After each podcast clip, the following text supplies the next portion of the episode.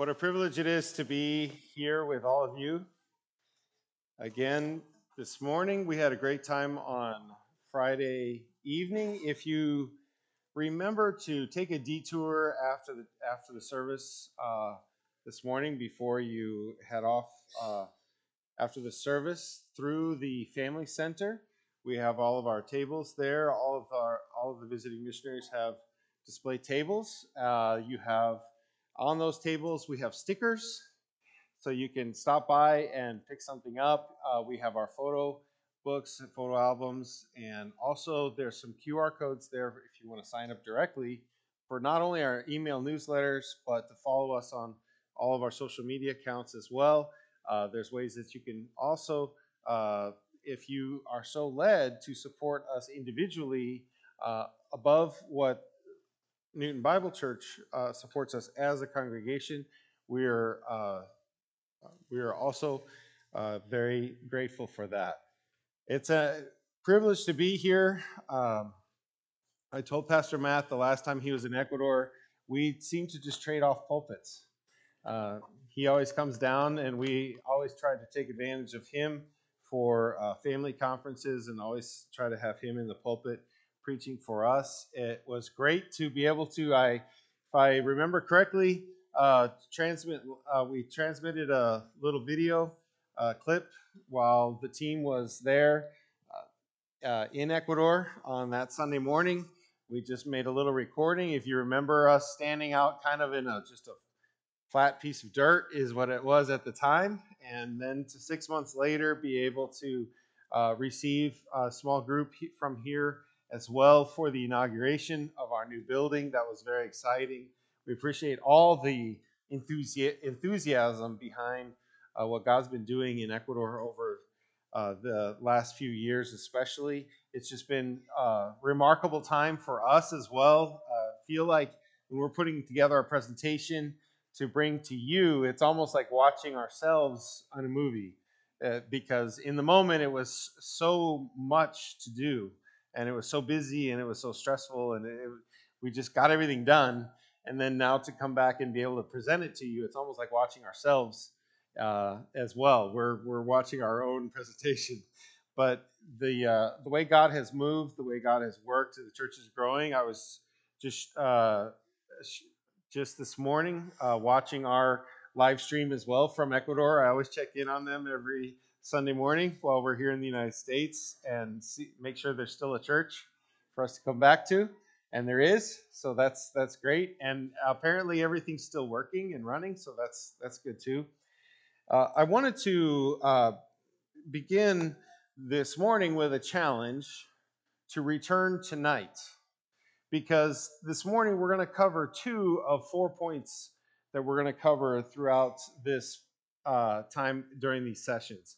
And if you only come for the first half, it's like coming in, it's like leaving uh, in the middle of the movie. You never know how it's going to end. And I promise you, the second half will be worth it. And I just checked the forecast because that's what you do here in the United States. Our checking the forecast in Ecuador is we look, open the curtain and we look outside every morning and see if it's raining or not, or if there's clouds over the mountain. If there's clouds over the mountain, we take a jacket. If there's not, we're good for short sleeves. Uh, you can't. We've learned you can't do that here. Uh, we were not prepared for a 50 degree drop in temperatures in just 24 hours. So that was a little bit extreme, even for the United States. We're like, come on, Kansas. So we've been we've been preparing a, a series of messages to really challenge you about overcoming the barriers to making disciples. And I'd like to use a a memory device to help you remember these messages. Not so much an exposition of, of these stories, but a memory device using the conquering of Jericho by the nation of Israel in the Old Testament to give us a, a way that we can remember uh, the different steps that we'll be, we'll be presenting. But I'm only going to present two of them uh, now this, e- this morning. That never fails. Maybe if we advance one slide. There we go. Yeah. Okay. So I want to first uh, talk a little bit about some terminology and why uh, we're not talking about, uh, why I'm not using the term evangelism or evangelize as much as I prefer the term making disciples. The, the, the term evangelism, evangelize, is the most common term we use in the United States for reaching people for Christ. That's true. But uh, in reality, that term doesn't communicate very well what our task is, what our actual mission is. Uh, in, the, in the New Testament, in the book of Acts, uh, evangelize, uh, the term is only used 15 times, and it means proclaim or announce. And I, I feel like the American church is good at that. We're good at that. We are good at that. Uh, we have Christian radio stations. Uh, you, can't hardly go to the bathroom in the Midwest without finding a tract stuck on a urinal or things like that. We're good at proclaiming, we're good at announcing, projecting the message. Uh, but the term evangelist and evangelism is not used very often in the New Testament. It's only used three times uh, in the New Testament to describe an, an office. So while we are called to do the work of an evangelist, I would prefer to refer more to our, our true calling and the commission that Jesus gave us in Matthew 28 8, uh, 19 through 20, where he says, Go therefore and make disciples of all nations baptizing them in the name of the Father and the Son and of the Holy Spirit, teaching them to observe all that I have commanded you. And behold, I am with you always to the end of the age. This is our commission. And the idea of making disciples is a broader idea than just simply proclaiming or announcing. We're not firing away the gospel from a distance, hoping it sticks. Kind of a shotgun, shotgun approach making disciples is walking alongside someone just as Jesus did with his disciples. As he chose 12 men to follow him for three and a half years, where they ate together, they slept together, they, they crossed the ocean together, they had adventures of highs and lows. They were they confronted confronted the the crowds trying to kill Jesus, the multitudes trying to make him king, they walked through all these great adventures together, and they did so side by side with him. That's really the picture of what it is to make disciples, make followers of Christ. And that's where I kind of have a have a little bit of a a couple qu- tough questions for you this morning. Just as you had us on the Inquisition up here uh, this morning in Sunday school, uh, it was it's a little intimidating just sitting up in chairs and having the whole congregation staring back at you. Uh, but just as you were asking us questions this morning on the panel discussion, I'd have a couple of difficult questions. Put your seatbelts on. Some tough questions about disciple making in this church, in your community. Question is how many of you have made a disciple this year?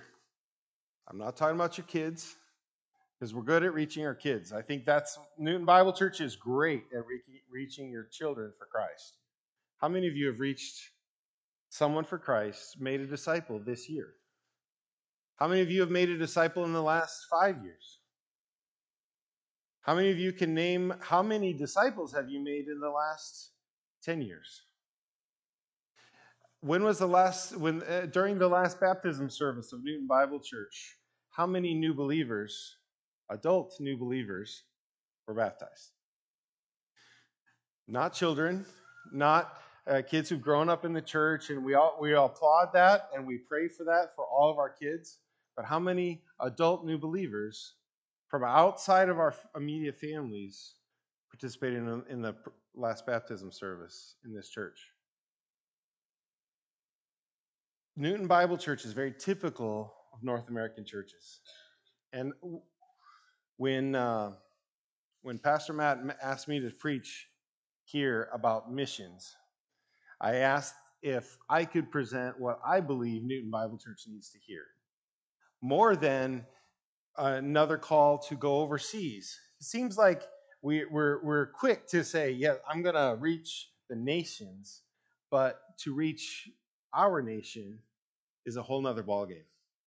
And I know, I know that this, there's struggles out there. I know that the obstacles are massive. And it seems like there's been such a tremendous cultural shift in the United States. We've noticed that after being away for four years, coming back to the United States, we notice, we can tell, every church we've attended since uh, being gone for four years, since COVID and all the changes in the rapidly advancing culture, has, has created almost a dichotomy of two nations within one here in the United States. It's almost two universes the, the universe within the church and the universe outside the church. And sometimes those obstacles seem insuper, in, uh, I'm sorry, Spanish keeps coming into my mind, insuperable. Um, sometimes those obstacles seem like they, they're, they're beyond our ability to overcome. Sometimes those obstacles seem like I don't even know where to begin. When you go to the parts store and the guy behind the counter, you know you need to share Christ with him, or or uh, the the place where you buy coffee in the mornings, or or your you, the next door neighbor who you know doesn't attend church anywhere doesn't have a relationship with Christ, or maybe that family member who who grew up in the church and has since rejected the faith and now they're living out in the world. You don't even know where to begin to have a conversation with them. Those obstacles can seem completely beyond our ability to overcome. That's exactly what made me think of what the nation of Israel was facing as they crossed over into the promised land and considered conquering their first city. Jericho was an inconquerable obstacle. The Bible goes into great detail to describe what, what they found and what they observed. And uh, we can we can we'll we'll look at that in a second in the book of numbers but in Deuter- deuteronomy chapter 1 verse 21 there's a remarkable remarkably similar comment to the nation of israel saying see the lord your god has set the land before you. Go up take possession as the lord the god of your fathers has told you. Do not fear or be dismayed just as Jesus in, in Matthew tells us, Go and make disciples, and I will be with you throughout the process. You're not doing this on your own. He's encouraging the nation of Israel. It's time. Go and take the land. The land is yours. I've given it to you, and don't be afraid, because I'm going to be with you. So this morning, I'd like you to enter into a little bit of a memory device with me as we as we look at what the nation of Israel went through as they t- conquered the city of Jericho and use that as a parallel to our attempt to conquer this obstacle to making disciples in 2023. The first thing I want to do is give you a kind of a preview for the next uh, message tonight. I'm trying to convince you because I know everybody's thinking there's going to be ice storms tonight. It's going to be too cold. Maybe I'm just going to stay home. Uh, I just checked the forecast, 34 degrees. 34. So we have two degrees. We have two degrees to get everybody back here this evening to be able to listen to the second half of the of the message uh, tonight. But just real briefly, the first thing I want to talk about with you this morning is to be realistic about the challenges of the mission. We're not painting the world through rose-colored glasses the obstacles that we face are, are real, are real. Second, be confident in the power of the message. Though the obstacles that we face are real and they're powerful, our message is more powerful. Third, be flexible to step out of your comfort zone. And if there's anything that better describes stepping out of your comfort zone, it's the way the nation of Israel conquered Jericho. And fourth, tonight we'll talk about being obedient and let God do the work. So, just to kind of give you a taste of what's coming tonight, hopefully you'll be motivated. And if it's not for hearing the word of God, it's for eating some ice cream and brownies that we'll have after the evening service. You don't get that. I know ice cream and brownies sounds like a terrible event when it's only 32 degrees outside. But but come and enjoy that opportunity to, to share and have some fellowship tonight. So as we as we evaluate the first point of this, we want to be realistic about the challenges of the mission. In Numbers chapter 13, uh, verses 1 through 3, we see the nation of Israel finally arriving. They've been pulled out of the nation, they've been rescued out of Egypt. They've seen God work in incredible, miraculous ways that I can't even comprehend what it would have been like to have seen those things. And in uh, verse 1 of chapter 13, it says, The Lord spoke to Moses, saying, Send men to spy out the land of Canaan, which I am giving to the people of Israel. From each tribe of their fathers you shall send a man, every one a chief among them. So Moses sent them from the wilderness of Paran, according to the command of the Lord, all of them men who were heads of the people of Israel. So they sent them out, and all the kids know, right? The kids know this. Ten men get sent out, and they they march into the twelve men get marched out, and the ten were good, or ten were bad, and two were good. We know the story, so we don't have to we don't have to spend a lot of time this morning on the story, but I want to jump over to verse 25. At the end of 40 days, they returned from spying out the land. And they came to Moses and Aaron and, and to all the congregation of the people of Israel in the wilderness of Paran at Kadesh. They brought back word to them and to all the congregation and showed them the fruits of the land. And they told them, We came to the land to which you send us. It flows with milk and honey, and this is its fruit. That's the good news. Then they immediately jump to the bad news. However, verse 28 the people who dwell in the land are strong, and the cities are fortified and very large. And besides, we saw the descendants of Anak there. The Amalekites dwell in the land of the Negev. The Hittites, the Jebusites, and the Amorites dwell in the hill country, and the Canaanites dwell by the sea and along the Jordan. But Caleb quieted the people before Moses and said, Let us go up at once and occupy it, for we are well able to overcome it. Then the men who had gone up with him said, We are not able to go up against the people, for they are stronger than we are. So they brought to the people of Israel a bad report of the land that they had spied out, saying, The land, though uh, through which we have gone to spy it out, is a land that devours its inhabitants, and all the people that we saw in it are of great height. And there we saw the Nephilim, the sons of Anak, who come from the Nephilim. And we seemed to ourselves like grasshoppers, and so we seemed to them. The, the report that the spies bring back is accurate in, in many ways. Of course, they exaggerated it. I mean, obviously, uh, they weren't literally the size of grasshoppers, but they were bigger, they were stronger, they were fortified. And in reality, the people of Israel was a group of former slaves. They, they were not warriors. They, they were not trained in battle or warfare. warfare. They were not uh, equipped with chariots and all of the equipment and weapons of warfare. The evaluation of the situation that they were facing was accurate. And just in the same way as they had to face down that obstacle to overcome, that the land has been promised to us, but it just seems unreachable, it seems unconquerable. That's how I think that we seem we tend to think about making disciples ourselves. It's easy to support missionaries who are going and going uh, out in Africa. It's probably easier. In in Ecuador, it's it's easier. I, I want to tell you by firsthand experience, it's not easier. I trained for 12 years to become a missionary in, in Ecuador. From the time that God called me into missions in my freshman year in college, I came back home all fired up about missions, all fired up about my calling into missions. I changed my major to Bible and started really studying to become a missionary and graduated from seminary uh, raised our support and did all of this work and all this preparation.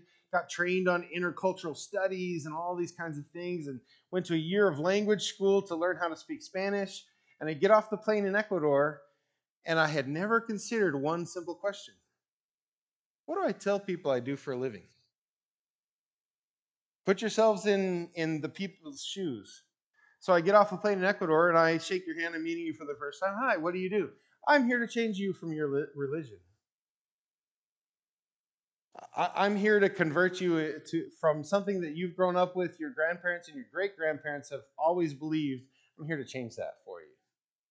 Was is that doesn't seem like a great way to make friends and influence people? So the work of the missionaries overseas is not any easier than the work that you're facing on a daily basis. We just have to find ways to get into the culture. In our case, it was when we moved into Cayambe. I the first thing was to learn all about the culture and all about the people around us. And going to the tourism department, I was getting some brochures, and I just happened to speak to the lady who was behind the counter and said, "You know, I'm gathering all these materials because I'm new here. Uh, we live in the community, and I feel like it's important if we're going to live in the community to be a part of the community and contribute in some way to the community. So, if there's anything I can ever do to help uh, in tourism, uh, the one thing I can offer is that I'm a native English speaker. Uh, I'd be happy to help you translate some of your brochures or anything like that if, if that would be something you would desire. And the lady behind the counter said, I think this is a great opportunity. We just had 12 native guides certified for the government certified by the government to lead tours here in Ecuador, uh, but none of them speak any English. Would you teach a class? Would you be willing to teach an English class? I've never studied teaching English as a second language. And I immediately said, Yes, I would love to do that. Because they needed an identity. So rather than walking around town saying, Hi, I'm here to convert you from your religion, when people said, What do you do? I say, I'm helping in the uh, Ministry of Tourism teaching English to native guides. Oh, wow, that's great. Let me tell you all about it. And later on, uh, photography became a big part of that ministry as well, provide those materials. And people would eventually people would say, uh, "So what are you doing here?" And I'd say, "Well, I'm here to teach the Bible, uh, and I'm also helping in the ministry of tourism." And they teach skip over all the Bible and the religious part, and they jump on and wow, that's really neat, interesting that you're here to teach English or you're here to teach photography or they have something in common, some common bond. So, as we begin to contemplate that, the mission is difficult. It is daunting. The reality is, what God has called us to do is daunting. He has called us to bring life to the dead, literally. That's our calling. Ephesians chapter 2, verses 1 through 3, I have it here on the screen for you. And you were dead in the trespasses and sins in which you once walked, following the course of the world, following the prince of the power of the air, the spirit that is now at work in the sons of disobedience, among whom we all once lived in the passions of our flesh, carrying out the desires of our body and the mind, and were by nature children of wrath like the rest of mankind. That sound familiar in our culture today? Whoa, sorry. There we go. That's what that was supposed to say. so, does that sound familiar in our culture today? We are, our task is to bring life to the dead. In Ephesians, it says, You were dead in trespasses and sins. We're not just trying to reform somebody, we're not offering them a, a, a makeover to their life. We're not just offering to improve their lifestyle or to make them happy or to bring peace to their families. We're not offering them just some kind of makeup or dress them up in a certain way. You can dress up a dead body. You could put a suit and tie on them and wheel them into the church every Sunday, and that will not bring them life. We are called to bring life to the dead. The good news is, the good news is that we are already examples of that. We are already examples that that is possible.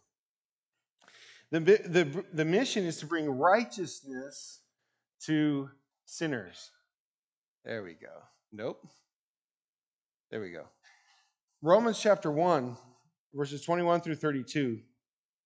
For although they knew God, they did not honor him as God or give thanks to him but they became futile in their thinking, and their foolish hearts were darkened.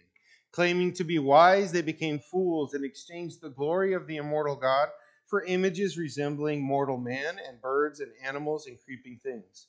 Therefore, God gave them up in the lusts of their hearts to impurity, to the dishonoring of their bodies among themselves, because they exchanged the truth about God for a lie and worshiped and served the creature rather than the Creator who is blessed forever. Amen. For this reason, God gave them up to dishonorable passions.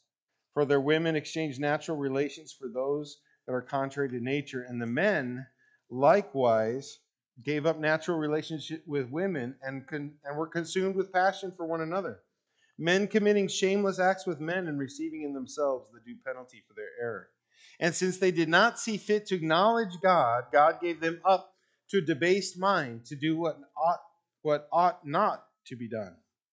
They were filled with all manner of unrighteousness, evil, covetousness, malice. They are full of envy, murder, strife, deceit, maliciousness.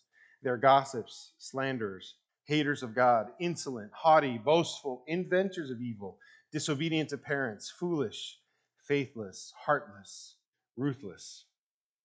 Though they know God's righteous decree that those who practice such things deserve to die, they not only do them, but give approval to those who practice them. These are your neighbors. These are your friends. These are your coworkers. These are the people you go to school with. This is what we're facing. This is our call is to reach out to these people. And the surprising thing about sinners is they tend to act like sinners. They tend to act that way. And sometimes when, when, when we want to make disciples, we just are surprised that sinners are sinners. That happens to us all the time in Ecuador because uh, in Ecuador, I've worked with people, some of them for 15 years. I've been inviting them to our church. And every time I invite them, they say, Oh, yeah, you know what? I'd love to come to church this Sunday. I'll be there. What time is it again? I tell them what time it is. Where is it again? I tell them where to find the church. And they say, Yep, I will be there. This is the Sunday. I'll see you on, I'll see you at church on Sunday. And I'm always happy to say, Yes, okay, great. I'll be looking for you. I'll wait for you at the door. And I wait for them at the door. And what happens? They don't ever come. They don't ever come. You can work with people for 5, 10, 15 years, and they will lie to your face over and over and over again because they're sinners. Their lifestyle is because they are sinners. They are dead in their sins and they act like it. And that scares us sometimes as believers. I don't even know where to start with our next door neighbors. My mom and dad live in a neighborhood in South St. Louis uh, that has been basically completely taken over by immigrants from Bosnia and from other Eastern European nations. The neighborhood I grew up in, the house I grew up in, is where we're staying here in the United States. And the next door neighbors, I don't think even speak English. How would I even begin to start reaching them for Christ? How do you even begin to have a conversation with them? Went down to the corner store where my mom always, always used to send me as a kid to buy milk and things like that. And I walk in and everything is in Bosnian. This is in South St. Louis. How do you even begin to cross the barriers to make disciples in that community? How many Hispanics live in Newton? Anybody ever done the research? How many people who speak other languages are constantly surrounding you? How can Newton Bible Church reach all of these cultures that you don't have to fly, you don't have to get on an airplane to reach because they've come to you? How can, as a church, we overcome this incredible barrier, this incredible obstacle to bring life to the dead, to bring righteousness to the sinner? How can we overcome that? The answer is to be confident in the power of the message. We have to be confident in the power of the message. In Numbers, what we see is the majority could only see the giants and the, eh, the, the massive walls of the city. But in chapter 14, verses 1 through 8, we see that in the congregation raised a loud cry. The people wept that night. And all the people of Israel grumbled against Moses and Aaron. Same story. If you read through Numbers and read through the people of Israel, they, they were grumblers. They were grumblers. They grumbled against Moses and Aaron. The whole congregation said to them, Would that we had died in the land of Egypt, or would that we had died in this wilderness. Why is the Lord bringing us into this land to fall by the sword? Our wives and our little ones will become a prey. Would it not be better for us to go back to Egypt? And they said to one another, Let us choose a leader and go back to Egypt. Newton Bible Church faces a choice right now. Newton Bible Church faces a choice. You can react the way the people of Israel reacted. And unfortunately, as we've traveled around the country, we've listened to Christian radio, we've listened to commentators and things like that. What we hear is these kinds of conversations. We got to protect our kids. We got to circle the wagons. The world out there is scary and it's bad and they've lost control and we need to we need to take care take care of ourselves the American church is losing the vision for reaching their own communities because they think they're beyond help. They're beyond they're beyond reach. They're out of reach. They're they're so far gone that we just need to concentrate on reaching our own children, teaching our own children well, and insulating them from all outside influence. That's exactly what the nation of Israel wanted to do here. They wanted to circle the wagons, they wanted to back off, and they wanted to go back to Egypt they would prefer slavery in Egypt than to trust God to conquer the land he had given them. That's choice one, number one. Choice number two as a church and as a person, you can decide. You can decide to be you can decide to be a Caleb or a Joshua. Verse um, verse 5 says Then Moses and Aaron fell on their faces before all the assembly and the congregation of the people of Israel. And Joshua the son of Nun and Caleb the son of Jephunneh, who were among those who had spied out the land, tore their clothes and said to all the congregation of the people of Israel, The land which we passed through to spy it out is exceedingly is an exceedingly good land.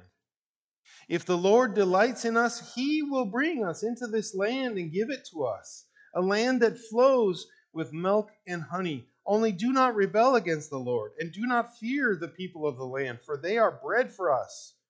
In other words, it'll be a piece of cake. You hear that term? There's this, this is where it's coming from.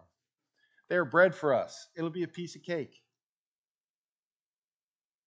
Their protection is removed from them, and the Lord is with us. Do not fear them. Then all the congregation, how did they respond? They said to stone them with stones. But the glory of the Lord appeared at the tent of meeting to all the people of Israel. And we know the, the rest of the story is that God sends them into the desert for 40 years because they chose the wrong answer. Here's Caleb and Joshua, the only two, saying, We can do this. God has promised that this is our mission. He's given us this task. He's given us the task. It's before us. He's promised that He is going to give it to us. He is going to follow through. Why are we afraid? If He is with us, who can be against us? And the people chose disobedience. And God sent them to the desert to wander for 40 years. Why for 40 years? So that that entire generation of leaders would die in the desert. And he could start over with a new generation of young people coming up through the land. And we'll talk about that tonight. That's why you need to come back tonight. When they actually begin to conquer and what it took to overcome those obstacles of Jericho. So we can be, first of all, confident in the power of the message. Second Corinthians chapter 2, verse 14 to 17 says, be thanks, but thanks be to God, who in Christ always leads us in triumphal procession. And through us spreads the fragrance of the knowledge of Him everywhere. For we are the aroma of Christ to God among those who are being saved and among those who are perishing. The reality is, we have the power to convict and we have the power to convince. The reality is, not everyone you preach to is going to accept the message. My next door neighbor in Ecuador has lived across the street from me for 15 years. And I have spoken to him about the gospel. I've shared the gospel with him. He, I've hired him to do work at our church just to get him on the property so he could look and see for himself where it is, eh, taking away every excuse. We've brought his kids to Kids Club, and he has never once accepted an invitation to church. Never once accepted the gospel.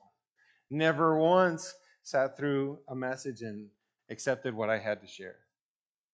I've shared Bibles, I've shared Bible studies, I've shared videos, I've shared multimedia with him, and he just has not ever come to Christ.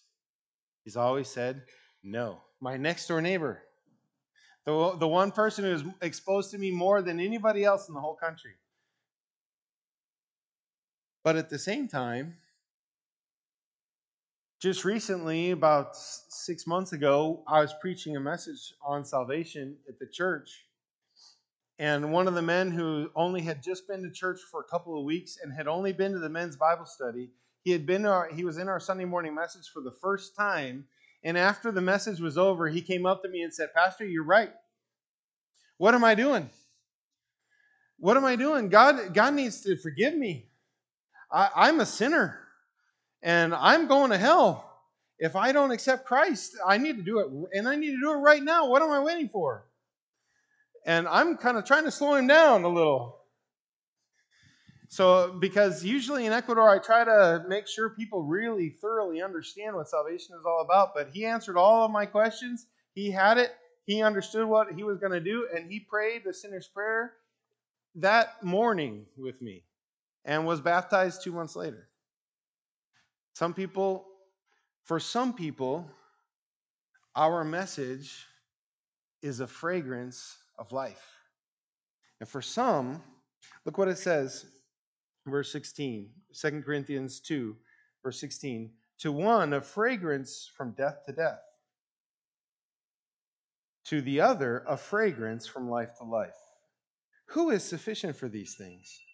For we are not like so many peddlers of God's word, but as men of sincerity, as commissioned by God in the sight of God, we speak in Christ.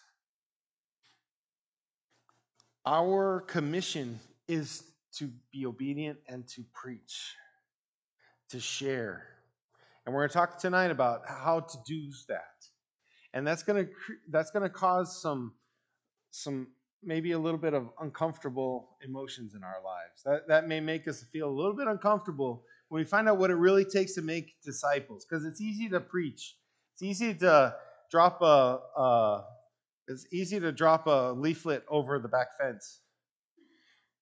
You know, the, your, your neighbors had a drunken party on Saturday night, and there's beer bottles all over the backyard, and I'm to put a tract in their mailbox because they need Jesus. That's that's that's that's not what we're talking about. We're talking about making disciples. We're talking about getting into their lives, living lives with them, sitting at the table together, and we'll talk about that all tonight. But what Jesus has promised us is that if we are that fragrance of Christ, although some people will reject that because it's a smell of death, it's reminding them that their current actions are drawing them into the punishment uh, that's eternal. But for others, it's a breath of life. For others, it's exactly what they've always been looking for. It's, it's what they needed. And you will see dry bones come back to life. In 1 Peter chapter 2, verses 4 through 8, it says, As you come to him, a living stone rejected by men but in the sight of God, chosen and precious, you yourselves, like living stones, are being built up as a spiritual house to be a holy priesthood, to offer spiritual sacrifices acceptable to God through Jesus Christ. For it stands in Scripture Behold, I am laying in Zion a stone, a cornerstone, chosen and precious, and whoever believes in him will not be put to shame. So the honor is for you who believe. But for those who do not believe, this the stone that the builders rejected has become the cornerstone, and a stone of stumbling and a rock of offense. They stumbled because they disobeyed the word, as they were destined to do. There's no guarantee that the, the rock of Jesus that we depend on won't be a stumbling stone for those that we're trying to share with. But we can be confident in the message. The message is the rock.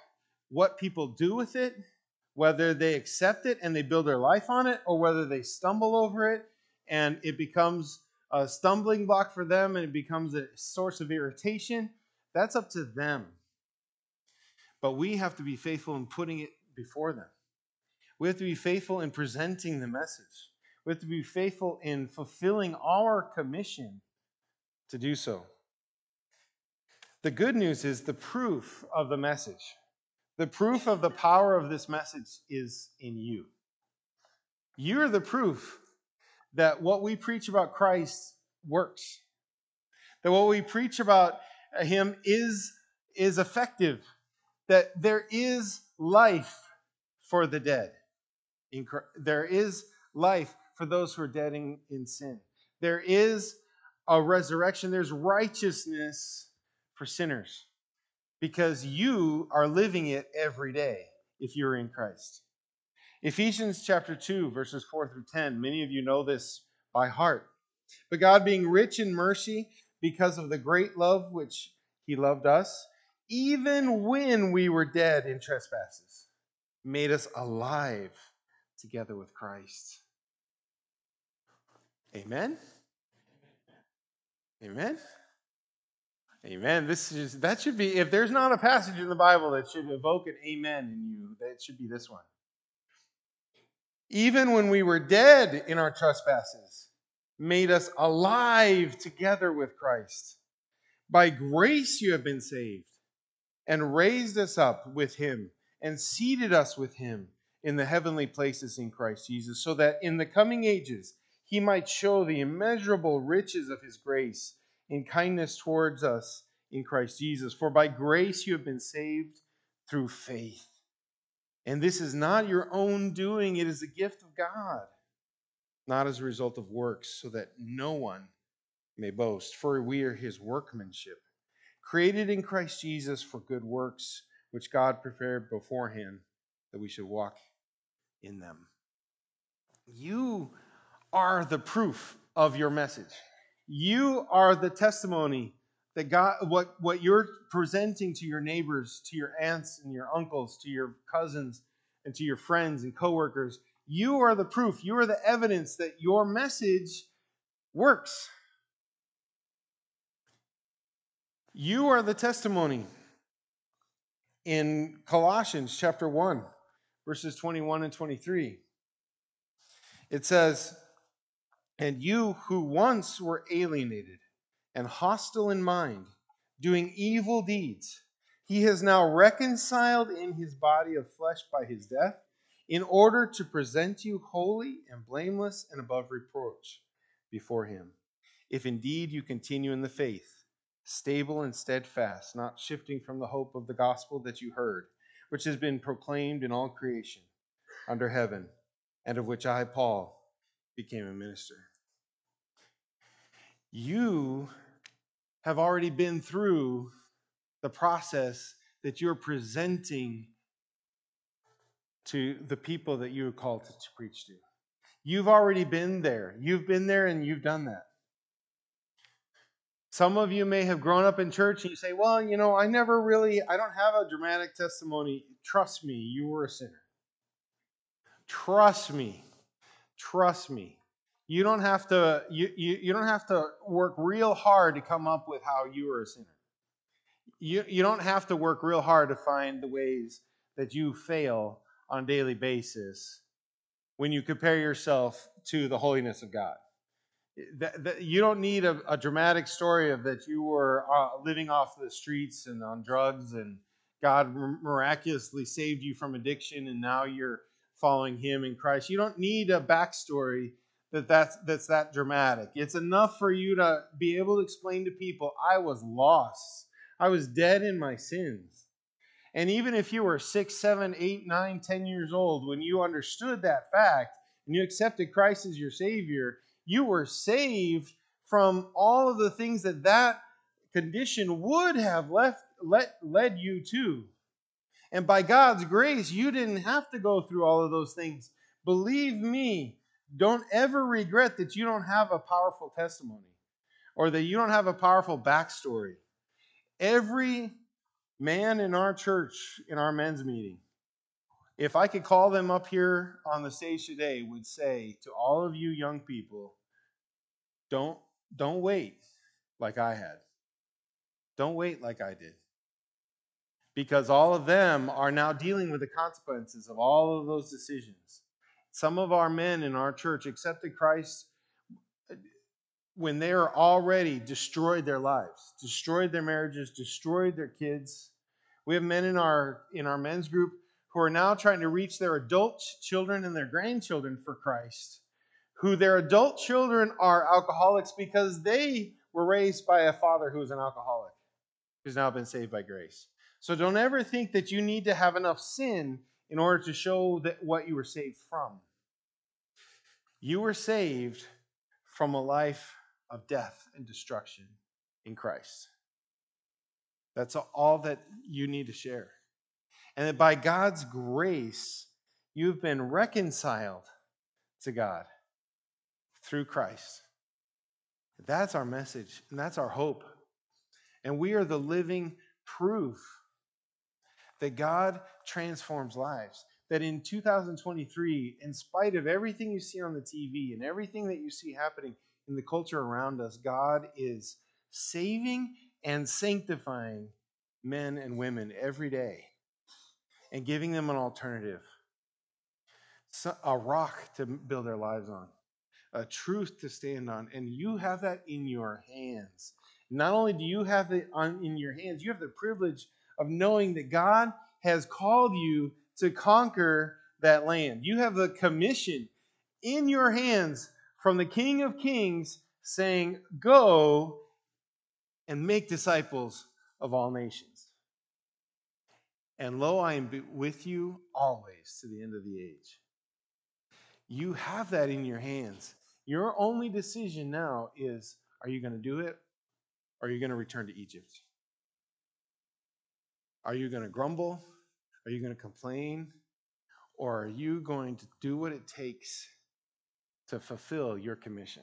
No matter how great the obstacles are, no matter how big the walls are, no matter how big the difference in culture divide is, no matter how uncomfortable it makes you feel to talk to one of those people, no matter how strange it is to feel like, are we really going to invite them over for dinner? Or how uncomfortable it makes you feel if they invite you over for dinner? We have been given the Great Commission and we have been given the power to see it fulfilled. We just have to obey. So come back tonight, second half of the message. We'll be able to find, figure out some ways to go about doing that. It's going to take some creativity going to take some getting out of your comfort zone a little bit. But making disciples is possible and it's real. And when I come back in a couple of years, I hope the church is full of new believers. Finally, thank you, God. One in the congregation. Bless you, brother. Let's pray. Father, thank you for the opportunity to share this morning. Thank you for your word and its promises. Thank you. Thank you for putting your precious word in, in our feeble hands. Father, we pray for this congregation and for the Great Commission that we would be faithful.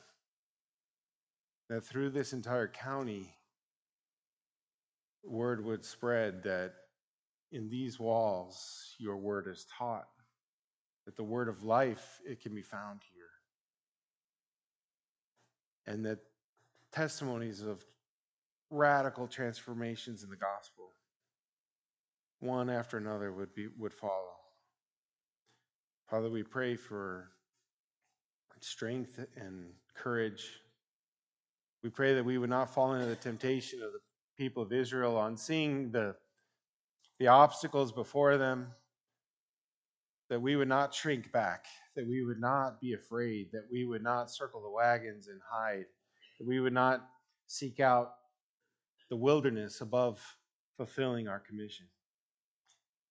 We pray that you would make us like Caleb and Joshua, ready to go.